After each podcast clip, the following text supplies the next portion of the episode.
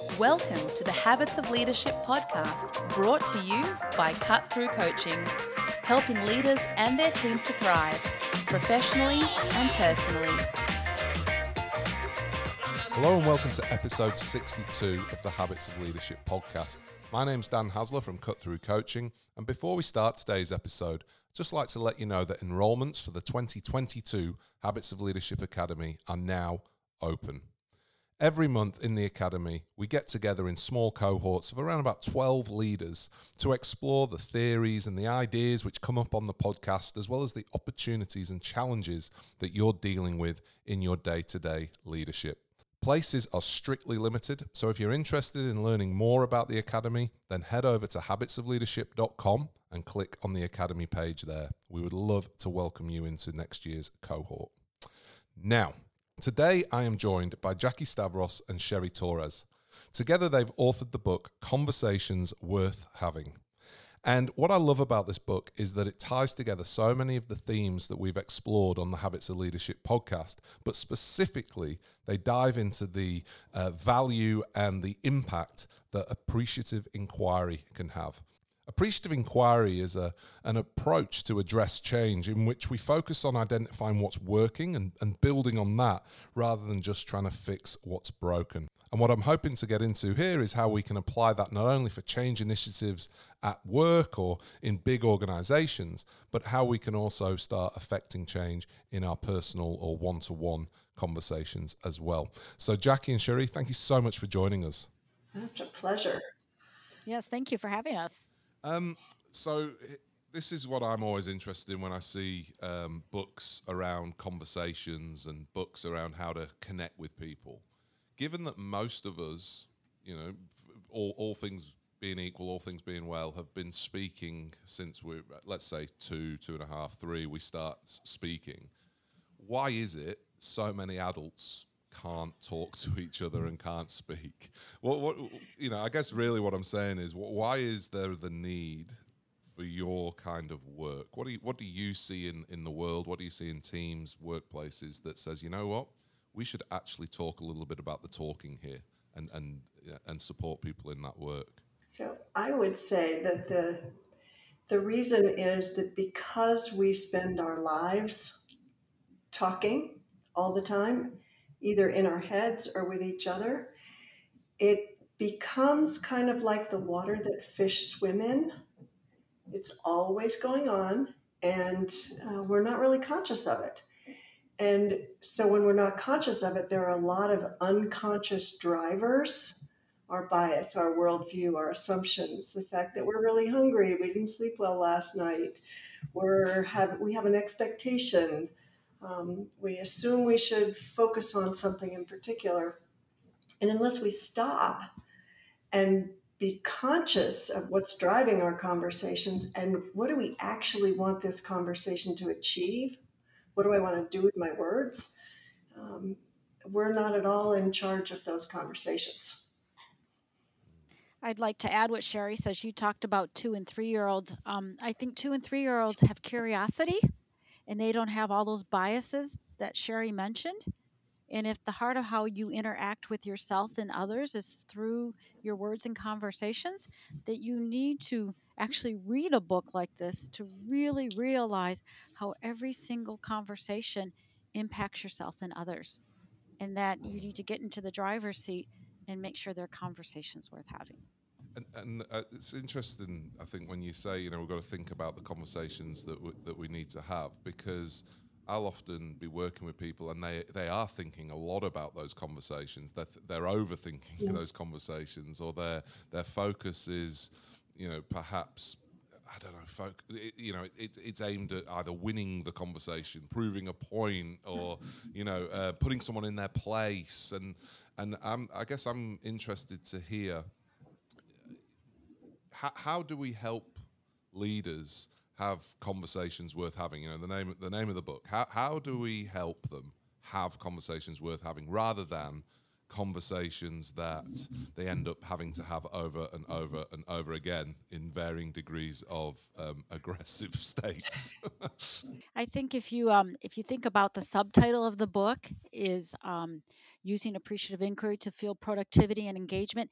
Every leader wants productivity and engagement. And how we begin to help the leaders is um, you mentioned debate, and we talk about um, debate. There's debate, discussion, and dialogue. And when you and I are in a debate, I'm thinking about my next point. I'm probably not really listening to you. And when we're in a discussion, we're trying to arrive at some agreement. And sometimes you need what we call dialogue, where I am listening to you and what you're saying, as well as you are listening to me, and that we have various perspectives. And when we listen and we talk with each other and not past or at each other, and you learn to ask questions because I lean in and I'm really curious, that we can move it forward. If I could add to that, in in our book conversations worth having we have a two by two kind of grid about the nature of our conversations. And if you imagine a line across a page and above the line you have appreciative conversations. And those are conversations that add value and they can be statement based they can be inquiry based but the conversation is adding value. And below the line the conversation is critical or it's destructive it's it's devaluing people and situations and very often because of that those unconscious drivers we tend to operate below the line um, either focusing on a problem or putting out fires or looking for what's wrong scanning for what's not working which puts us below the line so our conversations tend to to to be below the line, um, and those are less productive. They make people defensive. They're full of judgment and blame, etc. It really takes a concerted effort on a leader's part to stop, to pause, take a deep breath, and just get curious about where am I? Am I below the line? And if I am, how do I how do I turn that around? Because I need to be able to use my full thinking capacity, creativity, connect with the people I'm trying to talk with, and and speak in ways that help them them reciprocate, connect with me, and um, be creative, be able to think creatively and critically. I think one of the um, one of the most common things I hear if I'm working with with, with a leader is and, and, particularly if, if there's there's issues or there's drama of whatever nature, uh, sooner or later they'll look at me and they'll say, "But Dan, why don't they just do their job? You know, why why can't why don't they just do their job?" And one of the um, observations or reflections I, I, I share back is this idea of saying, "Why don't we just ask that question?" Well, one, let's get rid of the word "just." Why? But why don't they do their job? right? And and it's like the intonation uh, for me is is is one way of challenging the mindset of of that leader because you use the words there, you know, like judgment, blame, going below that line. Um, and one of our throwaway Instagram type quotes is, you know, you can't lead from below the line. but I'm wondering, I'm wondering what kind of hacks or tips or or cues, triggers, whatever you might. If if, if there's a leader driving to work or, or, or about to get on a Zoom call with with someone who they're look they're frustrated with, they're challenged by. Um, quite frankly, it would be easier if they didn't have to meet with them today. You know, that would make their day better. I'm wondering what kind of cue or tip or hack or thought process could you suggest to them that might you know, open the door to a, a better conversation, a conversation that might be worth having for them? you know, I hear when you say the word but, it puts us in a protective zone. Like, and, imagine if you said, and how do they do their jobs? Because we're assuming when you say but, the leaders are having a conversation, they're not doing their jobs. How do you know if they're not? Maybe they think they are, and maybe they're not doing the job that you may want. So, generative questions would say, um, tell me more about what your job is. What do you like about your job? What else? And so now you're opening up the conversation not starting from they're not doing their jobs what do they think their job is what are they doing and what do we need them to do more of and that's where generative questions uh, but would get them pushing in that direction i think also in, in just in response to that question about their driving to work or they're getting ready to get on the zoom call um, that piece that I, I mentioned about pause, take a deep breath, get curious. Um, we call that tuning in. Um, and it's that taking that moment, especially when you feel like all your energy is starting to get up here and you're ready to attack, just pause. And taking that, taking a deep breath or taking a couple of deep breaths, as I'm sure you and your listeners probably know, it activates your parasympathetic nervous system, calms you down. It actually literally broadens your vision so you are able to take more in. And then if you just get curious, about not only where am I, but as Jackie said, you know, I wonder, I wonder what they think their job is. Um, do they have all the information? Have I made myself clear? Did they get properly onboarded? There, all of a sudden, once you're down at your, you know, center of gravity drops and you're not like way up here, um, you can open up to realize, huh, I might be part of the problem here you know did i did i give them enough information up front for them to know what they're supposed to do and, and invariably i don't think it's flippant to say that invariably you probably are contributing in some mm-hmm. way maybe not in a massive way but you probably are if there is a drama at work or a drama in a team dynamic you probably are contributing in some way and and uh, being open to that can yeah. be challenging for some. Oh, obviously, it, it, would just be easier if they could just sort their stuff out. yes. know, that would be easier. Um, yeah. But I, am I'm, I'm fascinated by this idea of, uh, and you use the phrase there that you talk about in your book, tuning in, mm-hmm. um, because I, I, I also get the sense that sometimes people just bounce through the day. As, and you know, putting out fires, responding to this issue, getting on this, answering some emails that's just come up, dealing with this problem. Talk to me about the importance of and, and, and what it is actually when you talk about tuning in, because it's probably one of those phrases that people have heard of, they've got their own understanding of it. But when you talk about tuning in, you mentioned the, the breathing, but what what else are we doing in preparation for this conversation rather than just bouncing? Right, and I I think the um, the technique we recommend is really simple. It's pause, take a deep breath and get curious. Start with the questions for your about yourself. You know, it could be as simple as am I approachable? Does this employee have lots of questions and you know, if I'm all the, always up here, I I'd be afraid to come ask me a question. So maybe just something as simple as that.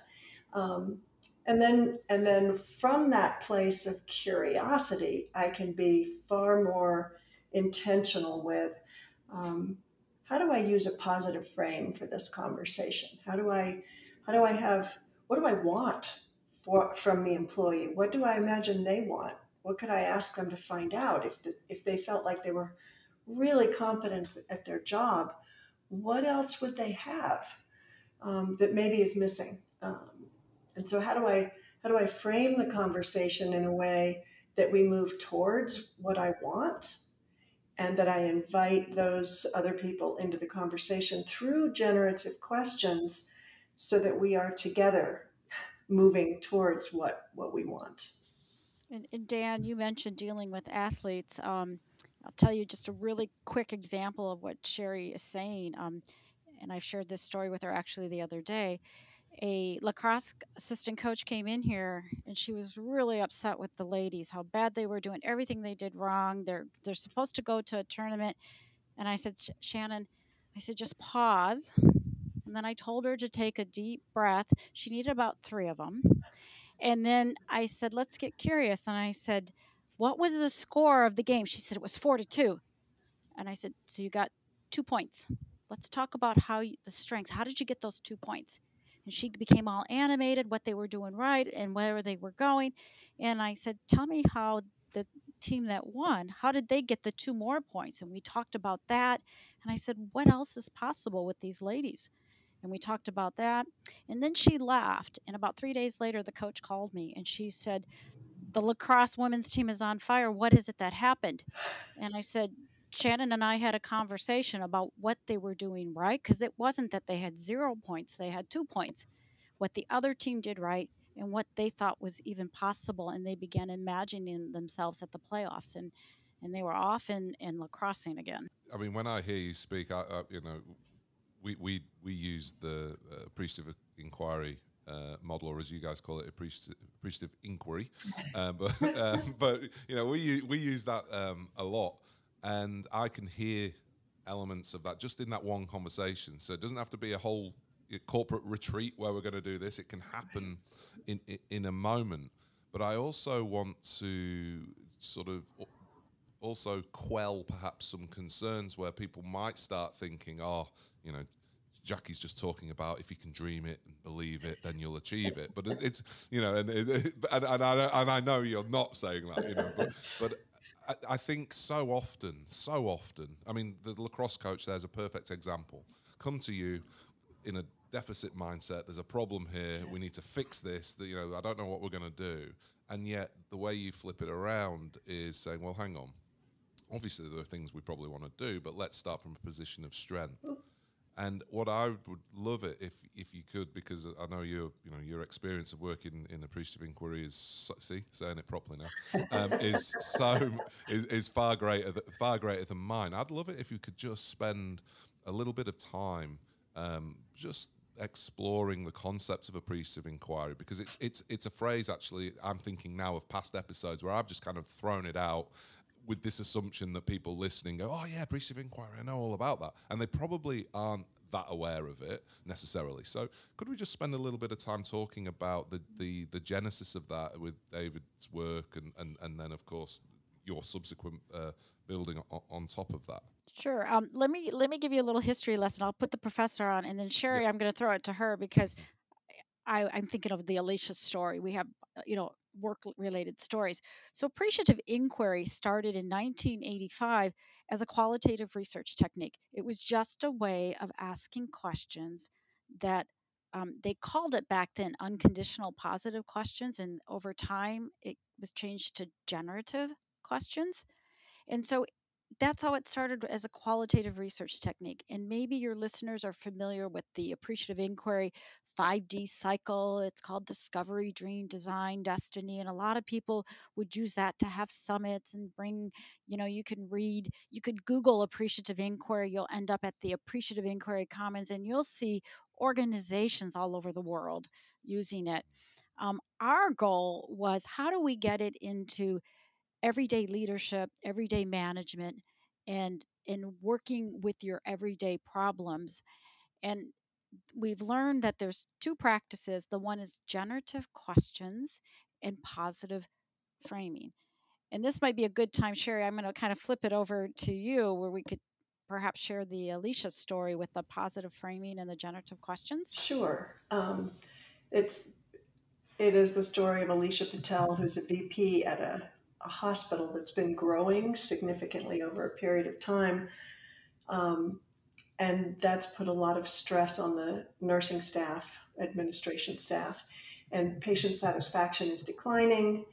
And if you if you think about what's going on in the neuroscience, um, uh, from the neuroscience perspective of what's going on in the brain, everybody's now going below the line. Alicia's the statistics are dropping, so she's fearful she's yelling at the nurses, What are you doing? Why aren't you?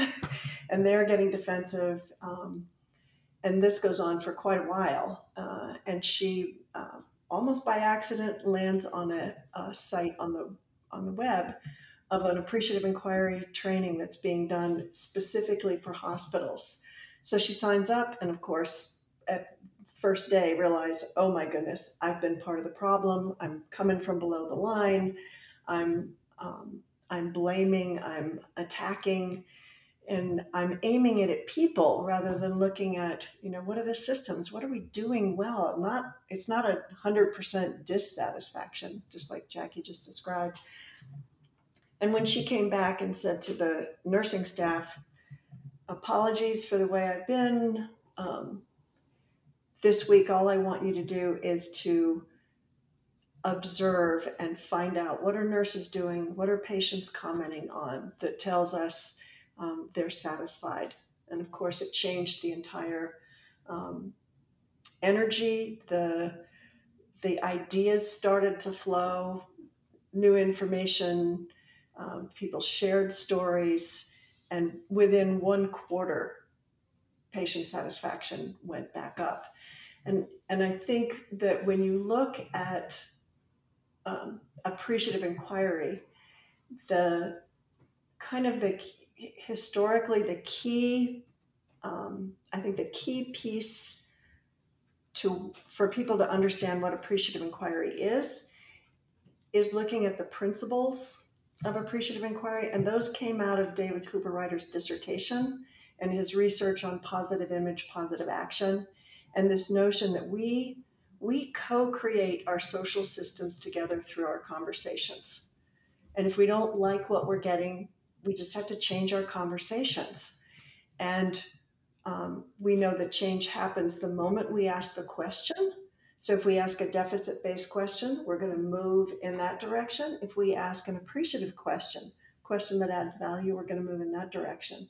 And that we move in the direction of our expectations and, and what we're focusing on and just those just those taken together um, kind of the bottom line is given that that's in uh, that's in operation then we should be asking generative questions and using positive framing so we're going where we want to go and we're asking questions that help widen the window and give us a greater perspective on how we might get there again, just to draw out the the um, the five D. So the first, the D is the the first one is defining the um, the, the, the issue. Yeah, and and I wonder uh, whether people even spend that much time doing that normally. You know, if they're not deliberate about using this technique, because often it's easier just to, I guess, blame or, or point frustrations at a person. They're, they're in front of me. It, that's the issue. They're the issue.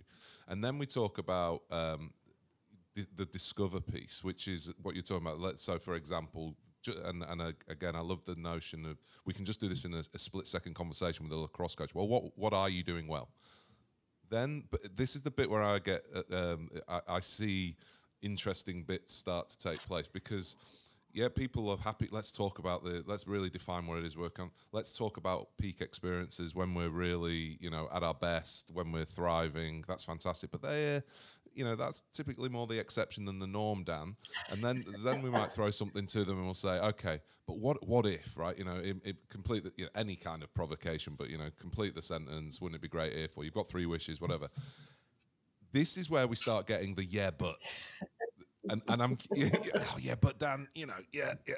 And I'm wondering, as as two people who have spent, you know, a long time exploring this and working with people in all manner of um, uh, circumstances, when somebody goes, yeah, that'd be lovely, Dan, but you know, and so you've done all the work, you know, and they get to the bit where we go, we, this is what we want, but then all the barriers start coming up in that design phase, and they can't get past that because that's when they'll start telling me, you know, oh, you know, this is this is real, this is reality. This, what are some nice little pivots? What are some nice generative questions that when someone presents, I'll give you, I'll give you an example, right? Um, you know, so we we might do a lot of stuff in um, uh, in schools, and a lot of the time. Um, that so we'll define the issue, you know, student engagement for argument's sake, and they've got great examples of when they're at the best, and it'd be great if we could do this. Yeah, we could do this, da, da, da. and then there's a yeah, but you know, we'll never get the parents on board, you know, or the system. I mean, I'm sure you know in America you've got quite a, a high stakes approach in, in many jurisdictions. You know, so yeah, how let's let's role play it. You know, how, how might you in, a, in an educational jurisdiction when it's high stakes testing, it's this and the other, and they've said all this around you know authentic learning, student engagement, whatever it might be, but then they they throw back to you, yeah, but Jackie Cheri, you don't understand. It's the system. You know how because that is a quite a big roadblock. What how do you help them navigate big roadblocks like that? I would start out by um, asking pretty specifically what is it about the system? Is it the policies? Is it the procedures? Is it our processes? Is it, you know, what what are the what are those parts of the system that are in our way? Um, and can we inquire into that? Let's go look at, you know, we created that as people. We put that system into play. Um, what were the benefits of it? And how might we change it so we still get those benefits, but we change it in ways that will allow us. Now, you might be, I mean, I run into this all the time. yeah, but you're talking about government changes in the system. um, Yep. uh, it- and so then it's a conversation that moves up to the level of talking with with government representatives. Um, and I, I mean, I, I know in this country that's a that is a conversation that's going on because there is so much bureaucracy um, around education. Yeah, Dan, if you go back to the define stage, and Cheri just mentioned it, when you're going to have a conversation, one thing about appreciative inquiry, it asks you to have are the stakeholders involved who have not only the power, but what about the parents? Are they in the conversation? Where are the kids? Are the teachers? Are the administrators? Is the superintendent? We need to get all the relevant voices into a conversation. And then if we can have questions that are generative in nature and framing, it won't turn into a deficit spiral downwards because we are intentionally um, let's say it's about how do we communicate better with all the stakeholders in an education system. We could become experts if we want to talk about all the ways we don't communicate or we disconnect or but that's just going to help us be experts at everything is wrong. But if we say we need a robust connective communication system among all the stakeholders and we need to design this you need the stakeholders in the room as well and moving in the direction that's saying can we do this and how can we do this and and what's what one tiny step we might take towards that?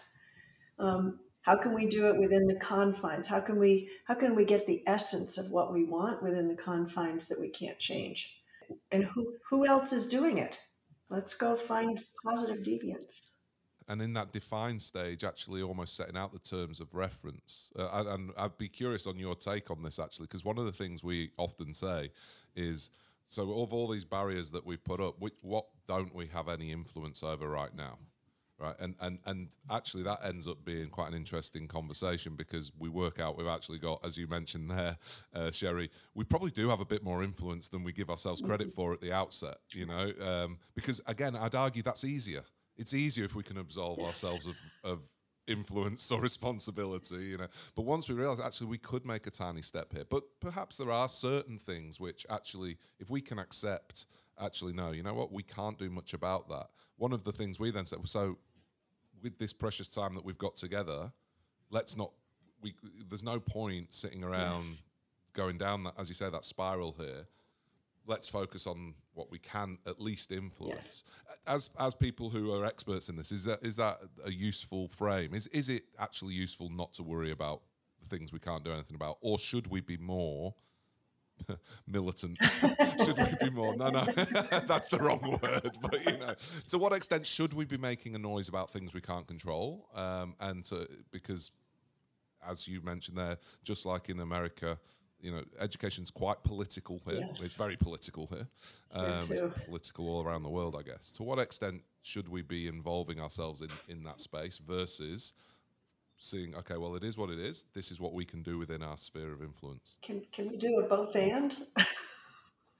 I think I think even having the conversation of what can we control, and we can talk for a moment about what we can't control, but who controls that, and how do we get them into the conversation?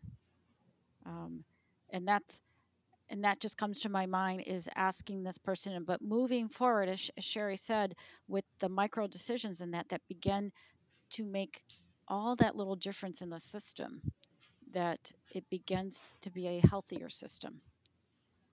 It, it can also um, by by working first on what you can influence, you start to build momentum and energy. But then you might also turn to the who is it that's in charge of, of the structures, the things you can't do anything about, and find out from them, not, not hammering on them for the changes you want, but again, a generative question. What what information do you need for you to reconsider this, this, and this. Well, we need this, this, and if we bring that to you, will you engage in a conversation with us about it? And then go away and bring them the research or bring them the data or whatever it is they said they needed um, and begin the conversation. Um, some people want to work at that level and some people don't. So Do, do you think partaking in that conversation um, is because one of the um, you know one of one of your key sort of ideas is that um, all our conversations they influence our well-being and our capacity to thrive. So just the process of engaging in that conversation is better for us even if we don't necessarily get the outcome we're looking for, or or or, or uh, this might be a both and, or, or is it, or do we need to see? Do I guess what I'm saying is, do we need to see an outcome from those conversations for is it for it to influence our well-being and our capacity to thrive, mm. or just the taking part in that conversation is is is enough, or a start at That's least? That's a really interesting question. Um, I'll, I'll use another example because I'm at a university with students and some freshmen. They have this requirement that they must go to the Academic Achievement Center if they're an athlete for X amount of hours in study. Non athletes don't have to go. So they were they don't like going there, and they're they, I know every reason why they don't. And they came to me, and they said they're too strict. So if you think of our flipping, what's the positive opposite? Well, we want them to be more lenient. And I said, do you really think they're going to be more lenient? I said, what do you guys want to see happen at the Academic Achievement Center that makes it actually fun to go there? And they came up with all these ideas and we wrote them on the whiteboard. And I said, now you need to go have a conversation with the director of the center. And they're like us. And I said, if you if you approach her from appreciative where you value and you value the situation and you ask questions to understand, maybe you'll get some of these wishes. So they went to meet with the with the lady who runs the center and Friday night, I was coming out of an event and the, a bunch of athletes came at me and they said, It works. It worked. we get to have bottled water in there and study tables are going to be outside when the weather's good and we can take our mask off. It really worked, Dr. Stavros. And I was like, But you know, it was just teaching them name it, flip it, how to frame it, and how to have a conversation where you are not putting the director in a protect defensive mode. So now they're really powerful. Um, who knows what will happen next? But that's an example of watching these young students be empowered to change a little bit of the AAC for them. And I, I think also in regards to do we do we have that conversation even does it help our well-being even if we don't get forward movement out of it? Um, and i think that um, if we have that conversation from above the line where we're asking um, what do you need in order to to re-examine um, or what do you need uh, what what would what would tell you that we need to reconsider whatever this is. And if you don't get anywhere if you if you're met with people that they're just not interested in change period or it's too political and they're not going to touch it the reason I think that that supports your well-being is then you can you you know for sure until there's a change in administration there isn't anything you can do about this so you can let that go and put your energy in what you can do.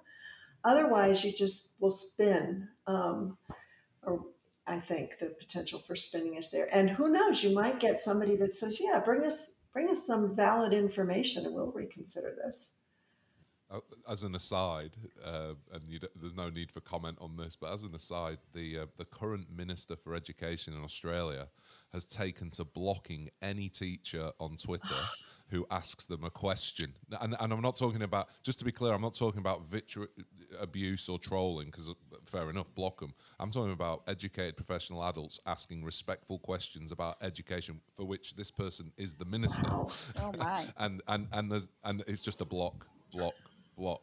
So, I mean, that in itself is providing obviously frustration, but also a little light-hearted humour oh, as well. Can imagine. expense, but it's it's just fascinating. I think the um, and and I wonder, you know, obviously in America you've you've had your history with um, tweeting politicians, um, I'm, I'm, you know, and and how that leads to you know, conversations can lead to, as you say, coming together and, and, and, empathy and and and real uh, collegiality and moving forward together. But also, if they're handled badly, it can lead to the opposite. We could get, get this polarization, and and I don't know if polarization is necessarily the case in in all difficult, com- you know, that that phrase difficult conversations. But I'm, I'm I'm wondering if we could sort of round out our conversation with when we are, or we certainly feel that we're polar opposites, and I I just don't get you.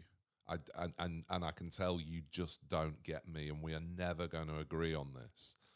If let's just play again another hypothetical. If I'm a leader and I have a mindful moment where I go, actually, it's my job to get past this. you know, I, I, can't, I can't lead if I feel like this about someone, and I would like to do my job well.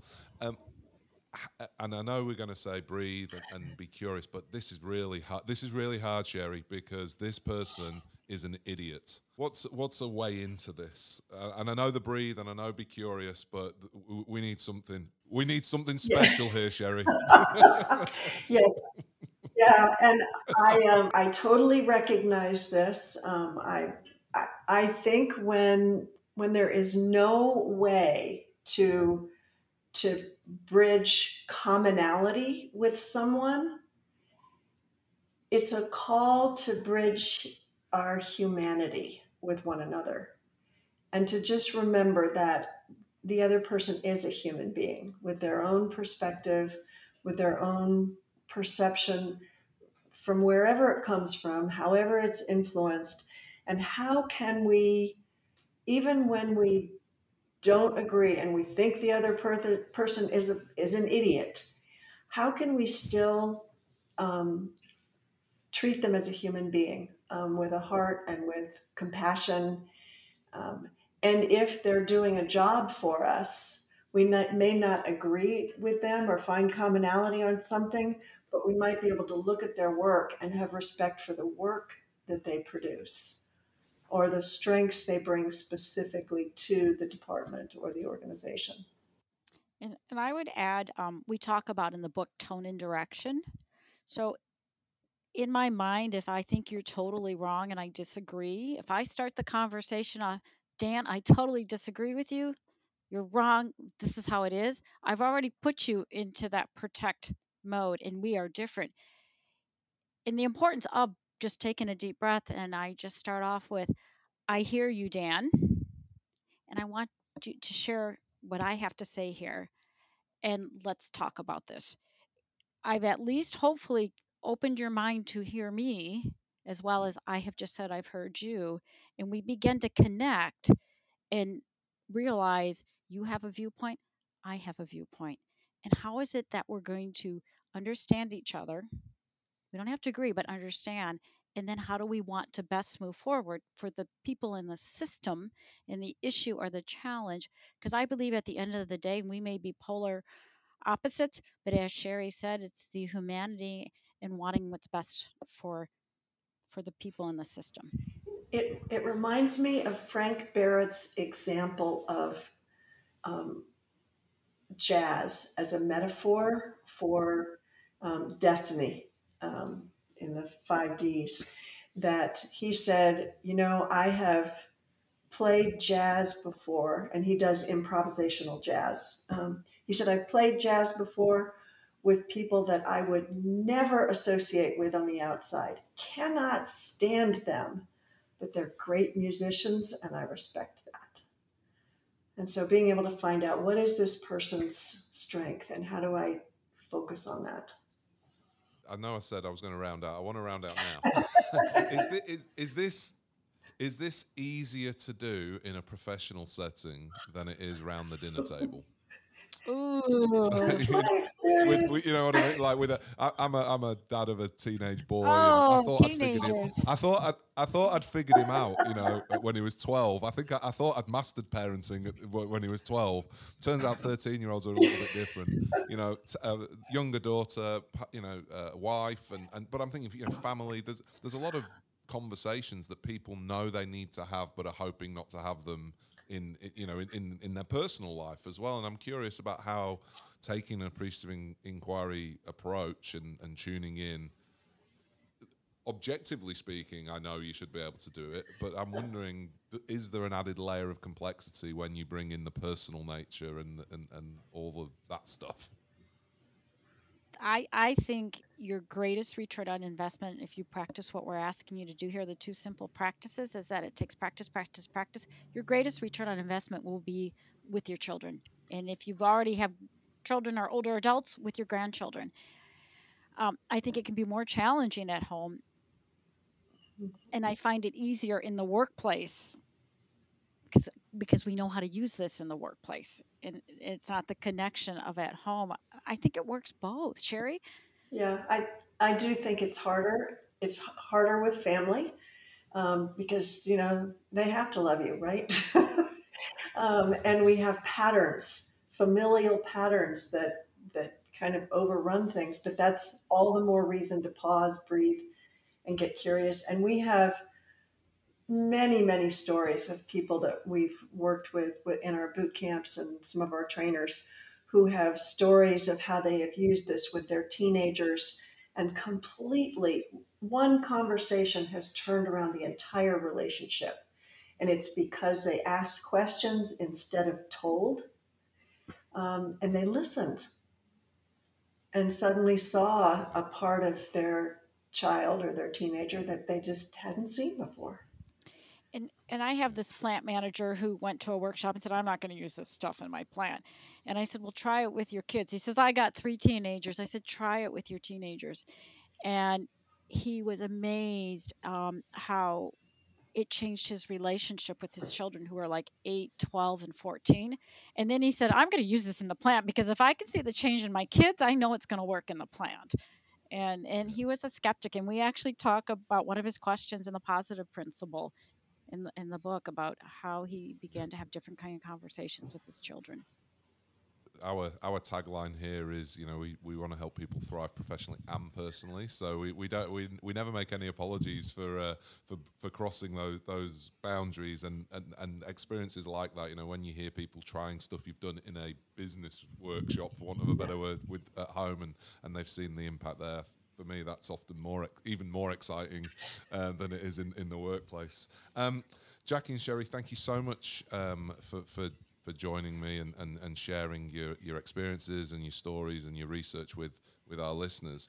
Anyone who's interested, um, where is the best place to uh, learn more about you? They could go to conversationsworthhaving.today or cwh.today. Um, we on the on our website we have um, a uh, a free conversation toolkit, which is has a quick start guide to the practices and a short video, and then a bunch of generative questions that you can use with family as well as in the workplace. Um, and you can download the preface and the introduction to the book there as well. And, and David Cooperrider wrote the introduction, so you get an you get an insight of some of the um, I'll say the world leaders that he's worked with, Yeah. but also the heart of what this is the, that he talks about as well. So he wrote a lovely introduction for us. Well, that's fantastic. And I'll make sure that those links are in the show notes. But uh, once again, thank you so much for joining us. I hope uh, everything is well over stateside and, and we're getting the right side of uh, the past couple of years, and, and you and your family and all your people are well too. But thank you very much for joining Thank you us. so much for having us. This was a pleasure. Yeah, thank you, Dan.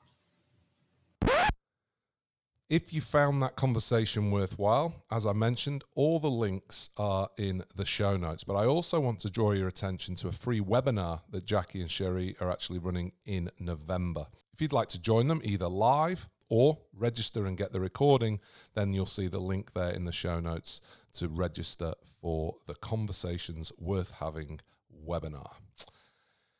As we often say, if you found that worthwhile, there's a fair chance somebody else might find it worthwhile. So please, if you get the opportunity, share this as far and as wide in your network as you can. Don't forget to like the podcast, subscribe to the podcast, and leave a message or a comment wherever you get your podcasts. Also, don't forget the Habits of Leadership Academy enrollments are now open for 2022. We would love to have you join us in one of our coaching groups next year. So, as a reminder, head over to habitsofleadership.com and click on the Academy page. But until our next episode, thank you so much for joining us. Take care, take it easy.